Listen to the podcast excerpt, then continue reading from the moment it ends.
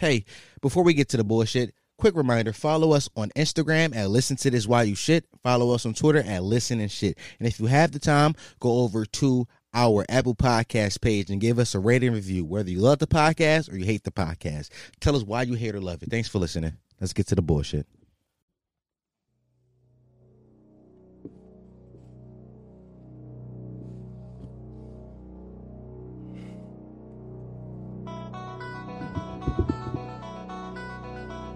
Yeah. And we're back with the most exciting thing on television right now. The only thing that matters. The MJ doc. The Bulls doc. The 90s basketball doc. The last dance. And I I'm so ready to talk about these these two episodes that premiered last night. The only thing that matters in television. Michael Jordan saved the point appointment television. Nobody was waiting to a certain day to watch shows. We wanted our shit now. Everybody was JG Wentworth with television. Now we're waiting until Sunday to watch television again. All thanks to the greatness of Michael Jordan. All praise Michael. All praises due to Michael. All praises due to Michael. Welcome back to another episode of This Is Why Shit Podcast, the home of Potty Mouse, the fastest growing podcast in the history of podcasts. Don't Google that because there is a fact though. And once again, I'm here, your host, Dom Sharp, to talk about the the Bulls doc, The Last Dance. Um, quick side note for people who listen to this podcast regularly, who come who come to this podcast and look forward to this review. Uh, usually I have it out by now. Uh, it's currently when I'm recording this It's currently eight forty five. Usually this podcast would have been out. It would have been out at like six o'clock a.m. It would have been six o'clock a.m. It it, it, it, it like would have been out at six a.m. But I fell asleep on episode eight uh, not because it was boring, just because my sleep schedule was in flux right now. I used to stay up all night, and then like I would just like in the midst of me being up all night, I would just record the podcast. But I'm trying to get my sleep schedule back on track due to we may be going back to our job soon, so I'm trying to get my sleep schedule back on track. So that's why this episode is gonna be coming out a little coming out a little later. So for everybody who like look forward to this in their morning, I don't know what the fuck you doing up at 7 a.m. But to everybody who look forward to this, I'm sorry that it's coming out a little late. But I'm back once again. Uh, once again, I, would like to say that this is not a this this podcast is a review, uh, more discussion about what I saw from the perspective of somebody who didn't live through this. A lot of people who are watching this doc are people who lived through this, who lived through the '90s and saw the the uh the 90s bulls the jordans bulls and all these different storylines that are being followed they lived that i am 22 years old i was born the year of the last championship so I have no I have no firsthand experience. All everything I have, all the information I have about this era of basketball comes through uh, barbershop talk. Uh, my uncles, uh, my dad, uh, just sports talking head figures. So keep that to account. So I like to think that this is more you get to listen to it and see see from a different see things from a different perspective that you never saw from before. Um but episodes seven and eight, I believe we are. following. I believe what episodes this week. Part four. Uh, I would like to. These episodes would, if I had to classify them, these episodes would be the the Jordan Lees to play basketball episodes. My fucking alarm is going off. Sorry, guys. Uh, this these episodes will be categorized as Jordan Lees to go play bas- uh, baseball episodes. Um, that's that's mainly the plot that's being followed in that is the connective tissue between seven and eight. Jordan left to go play baseball. Um. Also, we talk about his father dying. We open episode seven with the story of his father dying. Uh, I heard stories about his father dying. I like how in the doc they address the conspiracy theory that maybe Jordan' uh, father's death may have been connected to uh, Jordan's gambling addiction. Um, or as he or as he was calling his competitive addiction. I like how they address it a little bit.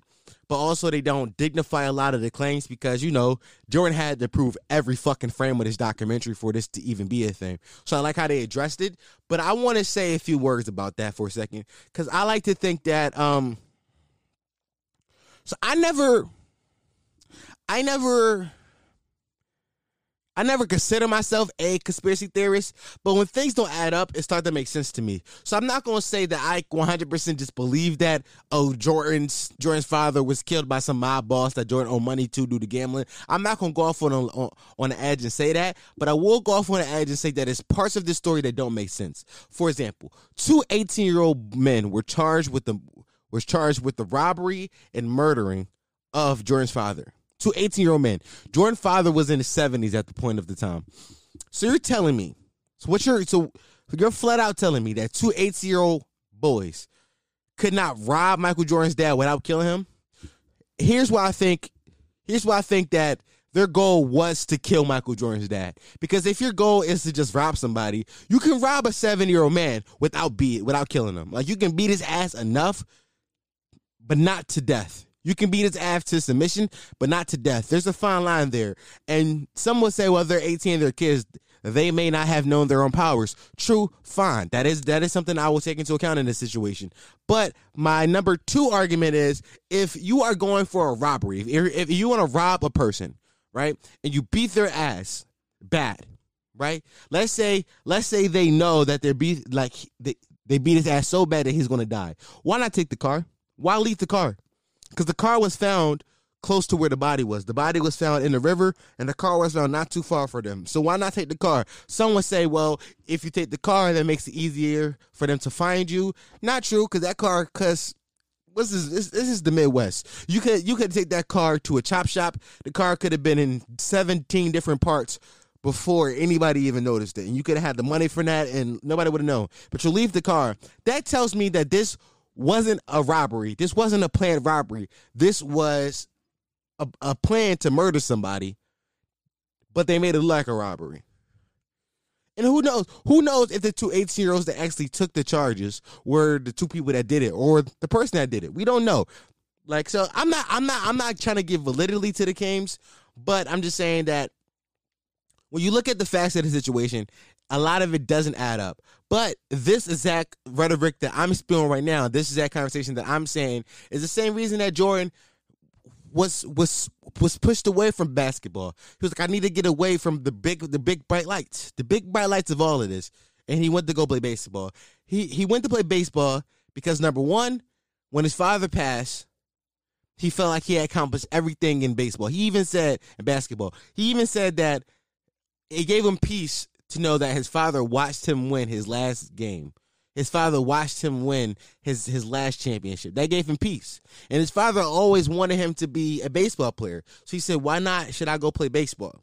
But here's the thing: I don't really buy into that because now this now this reporter could be a fucking liar. There was a reporter in the doc who said that uh, the Dream Team summer in Barcelona, Jordan told him that Jordan told him that he was going to retire after the season and go play baseball.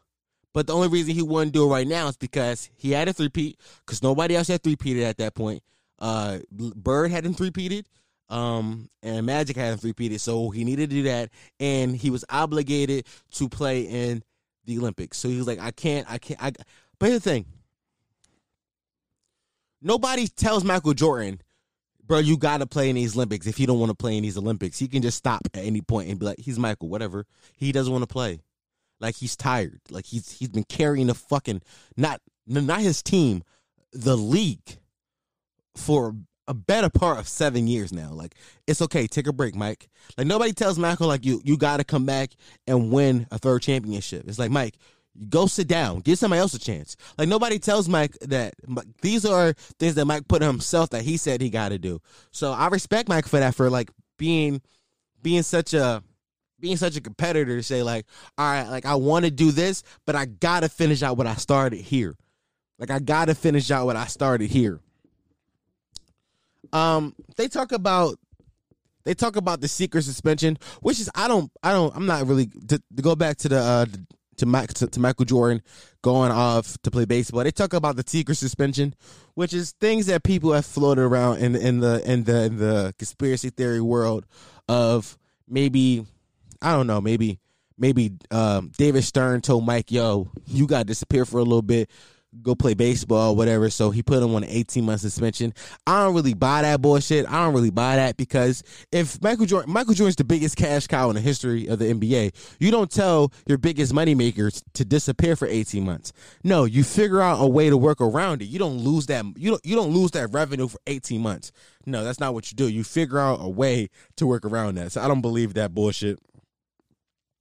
But the thing about Michael and baseball is that people like uh, Michael's manager in baseball for the Double A Chicago White Sox team. What I did know is that uh, the owner of the Bulls actually owns the White Sox.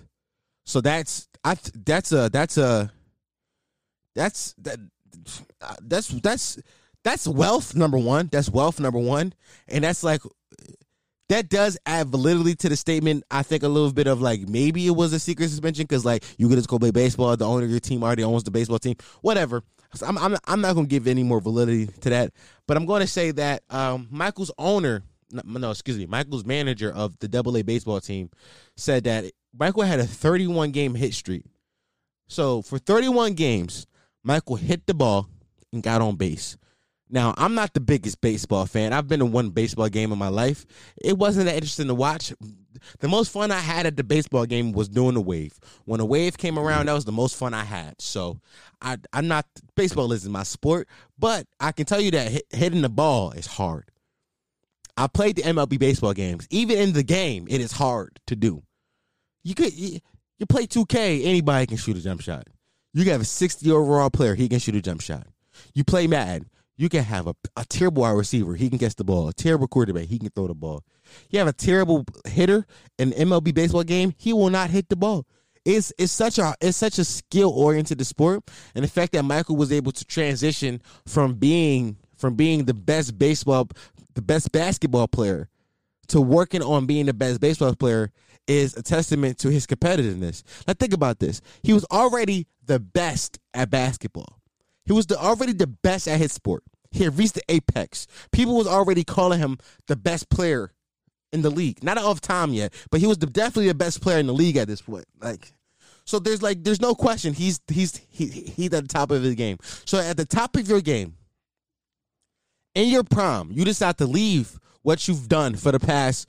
I don't. They said that he stopped playing baseball at 17 and then pick up a, a bat until he was 31. So that's over a decade. For over a decade, about 15 years maybe. For 15 years, you don't you are at the top of your sport. You are the best basketball player the, in the world. You decide, no one thing, fuck that. I want to go do the thing that I did when I was a kid and I was really, and I was pretty good at, and I and I want to do that professionally. And not only does he does it, but he actually is good at it. Like he gets better progressively through the season. Like the owner Jerry Reinsdorf is his name. Jerry Reinsdorf says that he had no doubt in his mind if Michael would have continued to play baseball, he would have made it to the majors. That's that statement by itself is crazy. Like if that shit don't get you motivated, you are not somebody who can be motivated. Michael was the best basketball player in the league at this point, and he stopped in his prime to go play bat.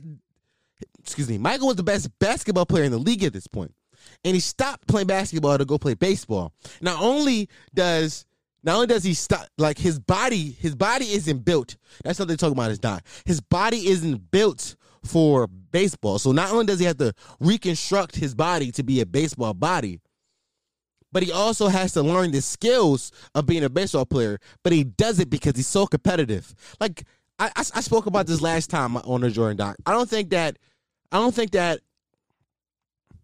I don't think that Michael is a better athlete than LeBron. I think I think I think LeBron is just flat out a better athlete. Like if I was going to like like if I had eh, like if I had a number one pick in a draft and I was like going off like yo who's the athlete you want on your team? I'm picking I'm picking LeBron. Like like like let's say like let's say we had it was like the world the, the world of sports and it was like every sport combined. It's like yo, you got to pick one player to, and he he's gonna be your number one pick. I got number one pick, and it's every every sport is gonna be wrapped up into one. I'm picking LeBron because I feel like LeBron can be good at damn near every sport. Like LeBron could have played in NFL. LeBron could have probably be good at hockey just because he's such an athlete. LeBron could have been good at baseball because he's such a fucking athlete. LeBron, like I would have picked LeBron but I think that if I had number two pick, I, w- I wouldn't be mad with Michael Jordan because Michael Jordan may, may not may not be the best athlete, but he's a better competitor than LeBron, and he's gonna work his ass off to be better than LeBron, and he's gonna put that chip on his shoulder that he wasn't number one, and he's gonna make sure he will beat LeBron ass every time he plays him. That's something to talk about in Doc. I'm gonna get to that in a second, but I think that's ridiculous. How how competitive a person can be, like like you see why this person will want to gamble. Like like you will see why. Cuz when you're that competitive, you're always looking for high stakes. Like I think I think like if you win if you win 3 straight championships, you get to the mountaintop 3 times and you don't fall every single time. It's like what else can I do? Like what else like how do I keep this interesting for me? I think that you would I think that you would like have to leave and go do something else to appreciate that or like work hard at something else that you aren't as good at to appreciate what you were good at. I think Michael Michael Jordan, the whole baseball thing is something that I knew. Like it's something that, like I said, like it's something I knew about before. I, I had the, I had the base knowledge of him going to play baseball, and okay, he was pretty good, but I never actually knew how good he was. And also, what I didn't know was he did this. Like he stopped. Like he decided to he after a three-peat, he decided to say, "Nah, I'm done. I'm done." He won three championships in a row, and he decided, "Nah, I want to go play baseball now." Like, there's not many guys who can just stop whatever they're doing to say, "Nah, I want to. I want to try something else." Michael Jordan may be like one of the only one of one one of the few guys who can do some shit like that, and like people would be like, "All right, fuck it, Mike." Think something that's big. I forgot to mention before that when Michael Jordan retired, David Stern was at his retirement ceremony. David Stern, the commissioner of the of the NBA, came to Michael Jordan's retirement ceremony. Okay, now think about this for a second. I'm I'm about to I'm about to put this in perspective. Okay. When Kobe Bryant retired, Kobe Bryant retired. His his announcement speech was right there on the floor at Staples Center, and he said "Mamba out." Right. But we all knew that was coming. Like he made an announcement before the season that this was going to be his last season. He got the farewell tour, and that was it. That was it. David Stern was probably there. Cool. But it was expected of him to be there. Like, I don't know if he was for a fact, but I'm pretty sure he was. Manning retired, you think Roger Goodell was that his retirement? This great, this great in other sports. When Brett Favre retired, you think Roger Goodell was there? I don't think he was. That's how great Michael Jordan is. The commissioner of the league stopped everything he was doing and said, "I'm gonna go." Like fuck, like fuck the big press storm, right? It makes sense for the big press storm to be there. Like, okay, 31 years old, the best player, the best athlete in the world at this time is retiring from his sport at the top of his game to go do something else. Cool. Fine, whatever. Go ahead. That makes sense for every fucking news outlet to send every cameraman and every reporter out to this press conference. This is the biggest story of, in the world right now, and we need to have this story on our network. That makes sense. But for the commissioner of the league, who has a whole league to run, like Michael Jordan is one player. Was it 28 teams? One player on 28 teams. Each team has 12 to 15 players. He's one player but he's there. I don't think something like that has happened before or something like that is going to happen after. Like there's never going to be another like like when LeBron retires, Adam Silver is not going to be at his press conference. It just won't happen. And if he is there, he's not going to sit two seats away from Michael. Like it was, it was Michael. It was a woman in between. It might, it might have been uh, David Stern's wife or daughter or some shit like that. But then it was David Stern. He was two seats away. That's that's a testament to how great he is. Like Michael Jordan put the put the league on his back. He elevated the status of the NBA, and David Stern had to be there to return to say thank you for that. Like that was him returning the favor for everything he's done for the NBA. I think that's interesting because no, like how many times have we heard about like a player just retiring? There's no big ceremony for it. There's no big ceremony. When most players retire, there's no big ceremony. There's just a a, a, a fucking announcement on ESPN. Such and such has retired. It's over. That's it. When Drew Brees retires, there's not there's not going to be Roger Goodell's not going to be there. There's going to be a little press conference. The coach, the co- Sean Payton's probably going to be there. The owner's probably going to be there, and that's going to be it. The commissioner of the league isn't going to be there. There's going to be a press storm. Every news outlet in the world isn't going to be covering it. We're talking about greats in other sports, the like goats. Like when Tom Brady retired, when Tom Brady retired, like in Tom Brady is the big the, the next comparison to like GOAT status of MJ.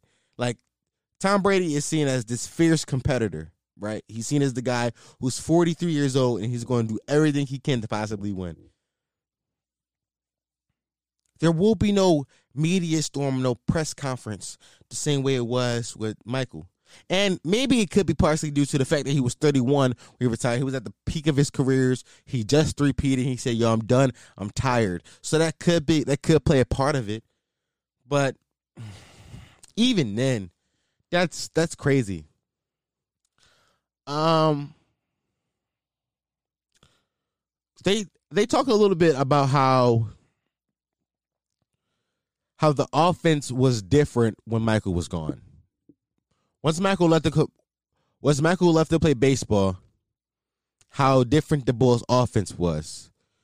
Some say the offense worked better because Michael was such a ball dominant player and the triangle relies on ball movement that a lot of guys got more touches. The ball moved more fluidly. Ball, Michael's a ball stopper. Like like Michael is Michael is isn't an off ball player. He needs the ball to be effective on the basketball court. Like he needs, excuse me, he needs he needs the ball to be effective offensively. Like Ma- Michael's not gonna come off screens and, and get buckets. He's not coming back door cuts. He needs the ball to be effective offensively. Now he can affect the game other ways. He can play defense. You know, he can still he can block. He can rebound. But for him to be off effective offensively, he needs the ball. So that that kind of defeats the purpose of the triangle. But people people Scottie said that people had, was having more fun because they were getting their touches. They they were actually getting able. They they had a chance to score. They had a chance to touch the ball, make plays. Um, I like. I like episode eight. Is one of my favorite episodes of the series so far. Episode eight. This episode um episode eight in a Dennis Rodman episode might have been like three or four, some shit like that. Um are definitely my two favorite episodes so far. Because episode eight starts with um the Hornets and Michael's playing BJ Armstrong, who's played for the Hornets now. They, they I don't think they were called the Hornets yet, whatever they was called. The team is Charlotte. Um and they're they're they're in the playoffs, and BJ Armstrong gets a big bucket to to to take a game in the playoffs. And when he makes the bucket, he yells at the sideline and he yells at Michael and he lets the whole he lets the whole building know that he did that. Michael took offense to that. Michael took offense to a lot of things. But Michael especially takes offense when takes takes offense when other players like gloat about winning against Michael and they went back to I believe it was 89 or 90 some shit like that to give us another example of this shit. There was a kid called there's a kid named uh Le, LaBradford Smith. LaBradford Smith scores 37 points on Michael. It was like that Michael LaBradford played for the Wizards, the the Bullets, whatever, and it was a game that Michael couldn't make any shots. Like he Michael couldn't buy a bucket. And LaBradford just scored 37. He went right at him. He was hot. Like sometimes sometimes you just catch heat. Like all of us who has been on the basketball court before, like just randomly with your homies and you just hot one day. One day you just feel like you can't miss. And that's and like you when when those do happen, you like, bro, feed me today. Like today's the day to get me the ball. Today's the day where you put the ball in my hands and I make it happen. And LaBradford Smith had one of those days. He scored 37. And as the legend goes, after the game, LaBradford said, Nice game, Mike. And Mike took offense to it. Here's the thing about Mike, though. You don't need to give the goat, the goat anything to get him going. Like he's already going. But to get him into the next gear, he creates these little games in his head to make sure he shows up. Cause he needs that extra oomph. Like he needs to be doubted. Cause his whole career he's been doubted. Like he wasn't the number one pick in the draft. He he was cut. He was cut from his high school basketball team. He wasn't a starter at UNC immediately. Like Michael has always been he he's always had to work for everything he got. So when you give him that extra umph, he go, "Oh, now I got to work for this," and that's where you fuck up at.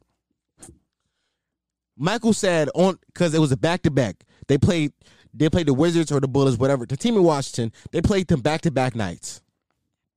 So on the flight to Washington, Mike told one of his teammates, he said, I'm going to score in the first half what that kid had in the first game.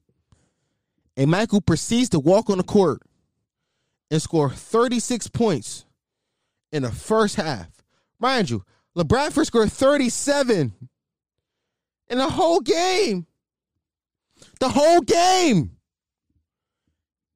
Mike said, "Nah, I'm a, I'm scoring 36 in the first half. Suck my dick." And he did that.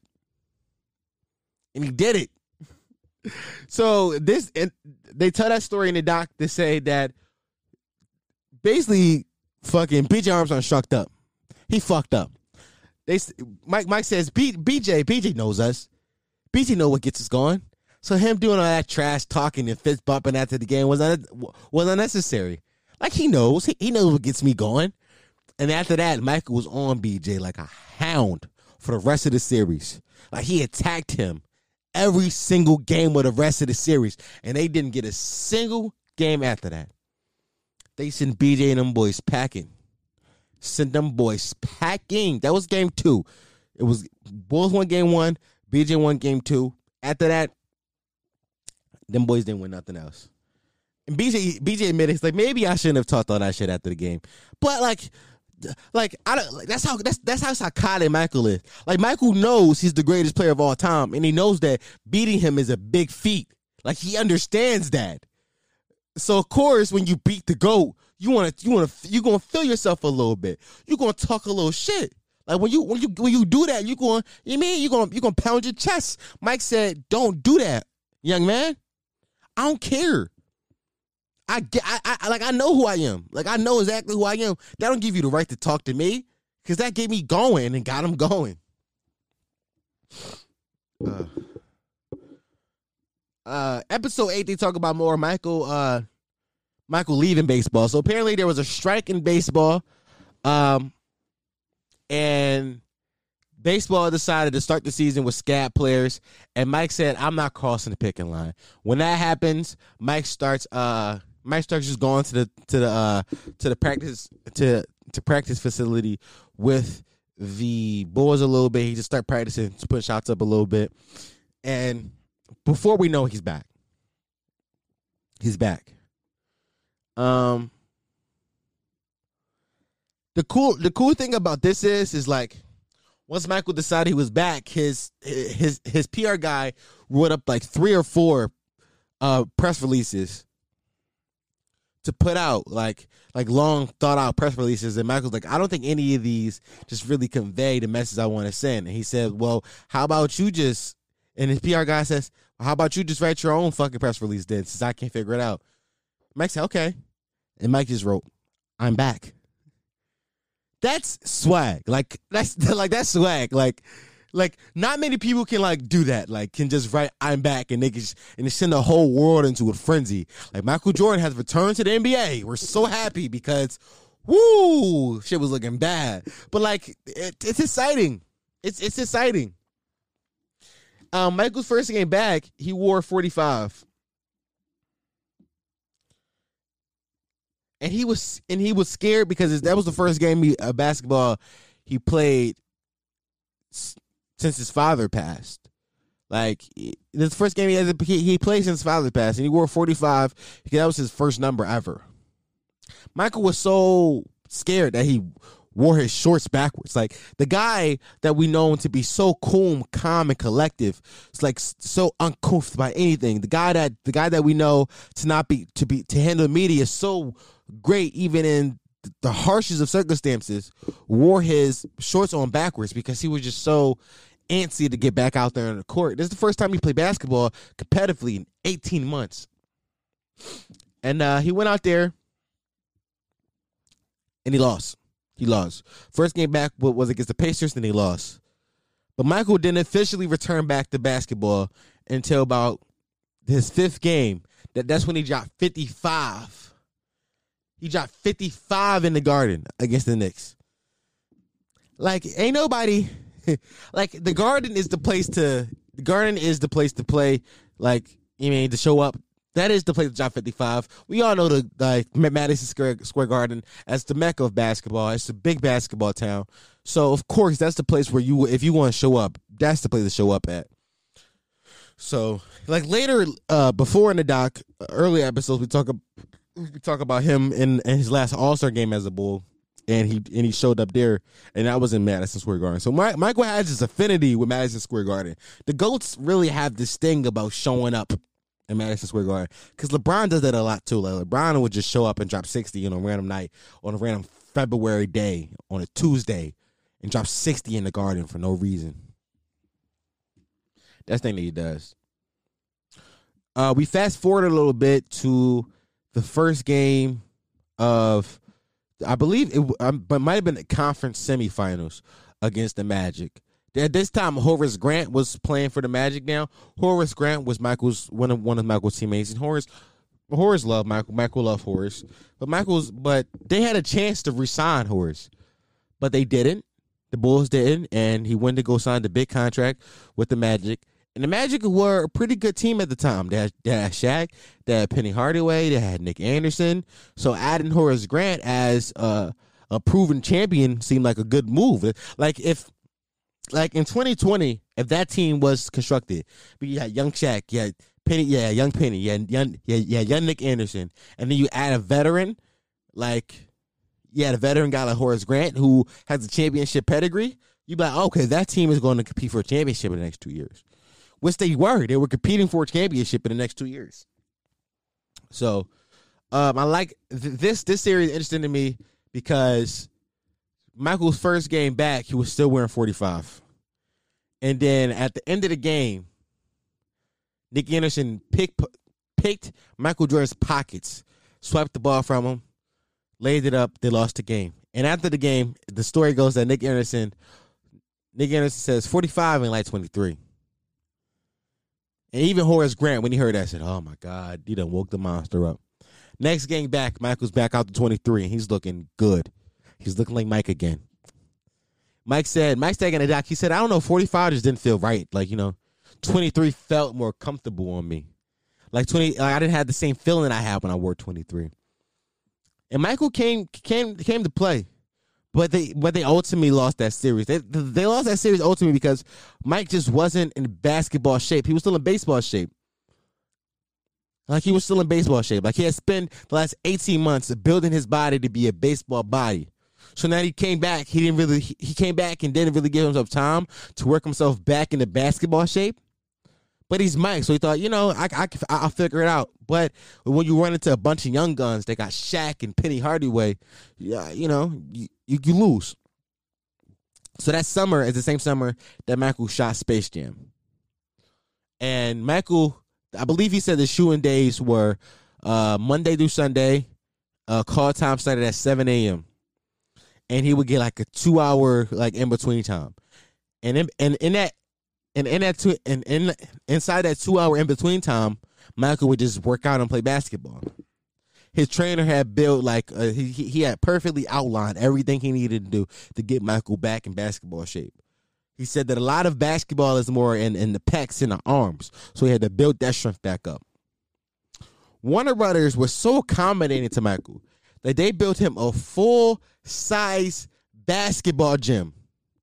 Full size. Michael said, yo, Michael told him, like, well, I, I got to get back in shape. They said, oh, no problem. We'll build that for you. And they did. A full size basketball gym. Just outdoors. Just like, it had a, it had a tent over it. and workout equipment in there. And like, that was, that was perfect for Mike. And, um, Mike would invite all like the best young stars. I seen Chris Webber in there working out. I seen I seen I seen Reggie Miller.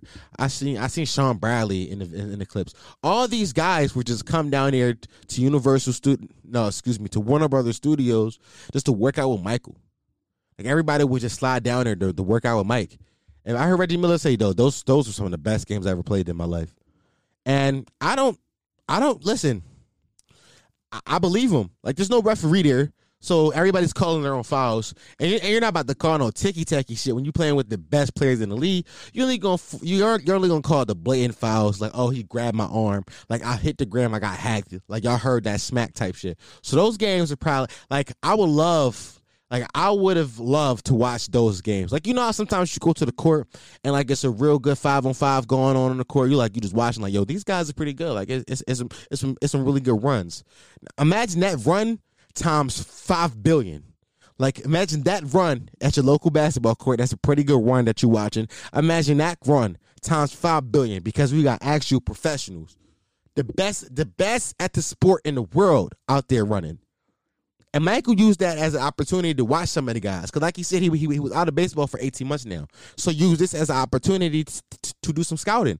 Like, oh, Reggie does this. Okay, Chris does that. Okay, Shawn Bradley does this. Like, watching the guys. Like, so not only was he getting back in shape, but he used it as an opportunity to scout. the next season, we come back and Magic and uh, Magic, the Magic play Michael again Michael was Michael won the Magic again, but this time they run through him. It was no competition. He needed that. He like he needed that. He, he needed that W because Michael, he's real. He's real. Uh, he he holds on to things. Like, like I said before, like you, you you don't get you don't get to be the best without make about make without making some energies. Excuse me, making some enemies. You don't you, you you don't you don't become the best without having that. So Michael held on to some things but the year after they come back, this is the 72 and 10 season. So I just wanted to think about this for a second, right? This I want to think about this for a second because I didn't, I didn't know that. I didn't, I didn't know that. That's not something I knew going. Like I knew the Bulls were 72 10. I knew that. Like that was information I knew, but I didn't understand the context of it was after Michael Jordan had left basketball for 18 months. So the year after, like they get bounced by the Magic, they go 72 and 10. They needed that. Like like no, like I believe it was somebody says one one of the Bulls players said like, "Yo, none none of us like losing. Like none of us enjoyed the act of losing, but I think we needed that loss. Like we needed that playoff loss. If they don't get that loss, I don't think Michael as is is um as as I, I don't think he's as competitive. I don't think he wants it as much to come back and go 72 10. It kind of reminds me of when he lost to the Pistons for the last time. Like like the year the, the year he lost the Pistons for the last time, and he and he was in the gym all summer working on his body to get stronger, and then he came back and beat the Pistons. It's the same type of story. It's like, oh well, I lost because I wasn't I wasn't in the right shape. Well, let me work on that all summer. Let's get in the best shape, the best shape I've ever been in, to come back and be better. And this time he's better than he ever was. Seventy two and ten. One of the players said it was one of the players said he was look he was on a plane on a team plane going to a city going to a game and it was looking at the the schedule. It's like yo, we may not lose a game for three months. Like like yeah, this is this is too easy. Like we may not we not like we may not lose until June. Like that's how they was looking at schedule. Like we may not lose. I think that's amazing. Like the Warriors went 73 and 9 right? But that was in the like like that was building. That like that was that like that momentum was building. Like that was after they just been to the championship uh, the year before. It was the 73-9 season was building, okay? the 72 and 10 season was not building. It was the year after Michael just came back from baseball. So like, but Michael worked himself back into tip top shape to go 72 and 10. And people people say that the 72 cent season, know, the Bulls said that it don't mean it, it don't mean a thing without the ring. That was their slogan. Like, yo, we could have won all these games, whatever. That don't mean that don't mean a thing if we don't get a ring at the end of the day. And I think that's important because that's that's all Michael cared. Like Michael, Michael, Michael could have won 40 games. Like, like Michael, Michael could have won 41 and 41, been an AFC. But as long as he get into the playoffs and, and fucking get a ring, he don't give a fuck. Cause, cause at the end of the day, the goal that like like he says he says he says it like the like the regular season is fun, but the highest level competition in, in our sport is the playoffs. So if Michael don't get into the playoffs and do good in the playoffs, what's good? Like what's 72 wins do? Okay, sure, I got the record, but what like but did I get a championship at the end of the day? And that's what Michael cared about more than anything. And inside the the finals that year, they played the Sonics. The Sonics were saw as just a walking mat. They was just they saw the Bulls was gonna run through them, walk right over them, blah blah blah, whatever. Right before the final started, George Karl was in the same restaurant as Ahmad Rashad and Michael Jordan. Ahmad Rashad was friends with everybody. So let's just get that. Ahmad Rashad was friends with every fucking body. Shout out to that nigga. But they was in the restaurant together. And Ahmad Rashad said, Oh, look, there go George Karl. And Jordan gave him a little wave. And George Karl walked, walked right past him. It's like, I'm not talking to you. Fuck out of here. And Jordan took offense to that. Which I don't understand though. I don't I don't understand. Like George Karl had been around the NBA for a while at this point. So he must have heard the stories of like Jordan like to get buddy buddy and close with the competition. Like like why would I like and Jordan says well like like you know Jordan says that they have like they had the UNC connection like they're like they had been in Chapel Hill at the same time before so like like they they have a relationship but like even if we got a relationship why I'm talking to you. But that's how it's funny because that's how old heads think it was back in the day. Like when old heads talk about basketball, like man, these new these like LeBron, LeBron too buddy buddy with people. Jordan was mad. Michael Jordan threw a hissy fit that George Karl didn't talk to him before the finals. So don't give me that bullshit that these that, that, that fucking these players too friendly. Cause I'm sick and tired of that fucking narrative. It's a dumb narrative. It's stupid. Michael Jordan threw a fucking hissy fit. He was angry at George Karl because he didn't because he didn't say hi to him at a restaurant. Fuck you, you old ass nigga. Like stop that dumb shit. It's it's dumb, stupid, it's retarded. It's it's it's like it's really a cold take and, and like you should give it up. Like because I see a lot of y'all still trying to get that off. Like give it up. Like it's it's not a take that look well on you. Like get that take up. As I was saying though, a lot of people saw this series as a walkover. And the fact that George Karl didn't speak to Michael did not help. The Bulls started off 3 0. 3 0 in this series. They they people thought it was gonna be a sweep at this point. But George Karl had to use a secret weapon. Okay. The glove. Gary Payton. Gary Payton is seen as what is seen as maybe the best on ball defender of all time, right? But at the, up until that point, George Karl hadn't put him on Michael Jordan because he didn't want to spend all his energy on defense. He was like, "Bro, I need I'm gonna need you to score. Like I need you to score. So we're not gonna put you on Mike." But they got down 3-0. Uh, Gary Payton said, "Fuck that. Fuck fuck what you say. I'm guarding this nigga. like I'm a, I'm a, I'm a body on him." And he did, and it seemed to work. It seemed to work. I think that if I think that if George Karl puts uh, Gary Payton on Jordan from the beginning, maybe the series a little. The, maybe the shape of the series looks look looks a little different. Maybe it isn't three two. Maybe it's two two. Like maybe like maybe maybe they win a few more games here and there. Like I don't know. Shit, who knows? Maybe they win a series. I don't know. I can't tell you that for happen. It's just speculation. But the funny thing is. so what I what I realized is um I watched uh Jalen and Jacoby after. Right, I watched Jalen Jacoby on ESPN after the doc, and they had uh, they had the they had the they had the director of the Jordan doc speaking. They do this every time, but for some reason I actually watched it.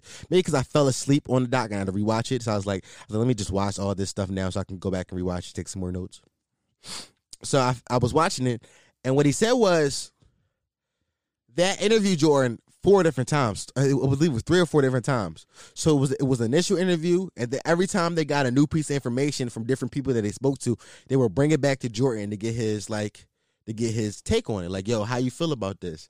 And this and like and it's been a thing that they've done a few times. They showed him the thing that, that, that Isiah said before, and this time they showed him the thing that um that Gary Payton was saying. Gary Payton was like, I think I tired Jordan out. Like I think I tired him. Like I think I, I worked him out and he was tired and he wasn't making shots. Granted, at this point Michael Jordan's a little older now, so like I think that, you know, my energy, my effort really tired him out. Jordan laughed out loud at that. Michael Jordan laughed out loud at that video. And then, the funny part about it is he handed when he was handing the iPad back, he was like, the glove over. Bro, niggas niggas said his name so kind of like, oh, the glove. really? like, oh, he did something to me. really? And then Michael said, I had no problem with Gary Payton. I had other shit on my mind. oh my God. That's swag.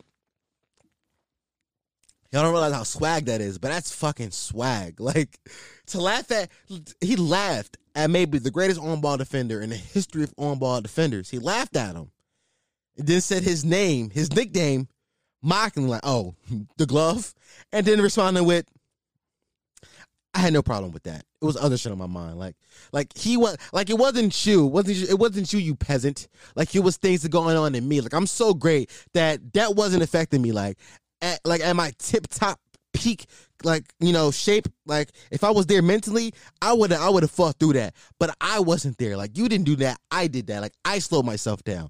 That's some swag shit to tell a motherfucker. And i think that's that's that's why jordan's the goat. That's why jordan's the goat. I i really enjoyed these past i, I really enjoyed uh the, the episodes this week. The uh seven eight were actually pretty good episodes eight might be like my favorite episode so far in the series, but pretty good episodes, man. Um, I'm really excited for next week. Eight and nine, I believe it is. I, I, I don't I don't know how because it's supposed to be a ten part series, so I don't know how I don't know how it's gonna work. This next upcoming week, are they just gonna show all three, or are they gonna make us come back for ten by itself? Or am I not doing the math right? Which one is it? I don't know. Because last week was five, five and six, so this will be seven, eight, seven, eight. This week's a seven, eight. Next week's going to be nine and ten. Okay, so next week will be the finale. Excuse me. Next week, next week will will be the finale. Um, I think I might do, do about an hour and a half. I may just recap everything. I may rewatch all the episodes because I know I can still them on internet now.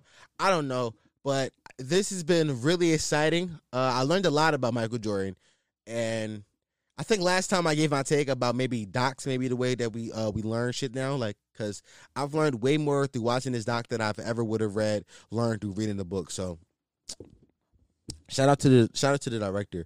I will Google his name, but I don't feel like it. Um, it's, it's not it's, it's, it's no diss against him. It's no it's not it's no knock against him, but whatever. Um, like I said, I'm sorry to everybody who usually listen to this podcast at like 7 a.m. as soon as it comes out. So this podcast is gonna be out a little later today. It should be out around like 11 12 o'clock. It's 9:30 now as I close. So hopefully I can get it out by 11 o'clock. But I want to thank everybody for listening. I want to thank you for following us on Instagram and listen to this while you shit. Uh, follow us on Twitter at Listen and Shit.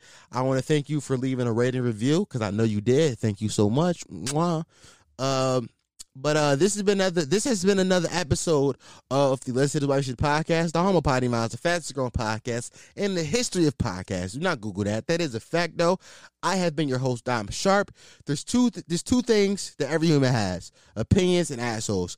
I also happen to be an asshole with an opinion. Thanks for listening, guys. Well, thank you for listening to that whole podcast. You are appreciated. You are a gem, and I love you. And if you made it through that whole podcast, do me one more favor. Well, actually, three more favors. Go over to my Instagram page and listen to this while you shit. Give us a follow. Go over to our Twitter page. Listen and shit. Give us a follow. And if you had the time left over, if you only if you had the time, go over to our Apple Podcast page and leave us a rating review. Tell us why you like the podcast or why you hate the podcast. Either way, I want to know. Give us a one star or five star. You let us know and tell me why so I can improve based off your review and I can get better. The only way I'm ever going to get better if you tell me why I suck. So thanks for listening.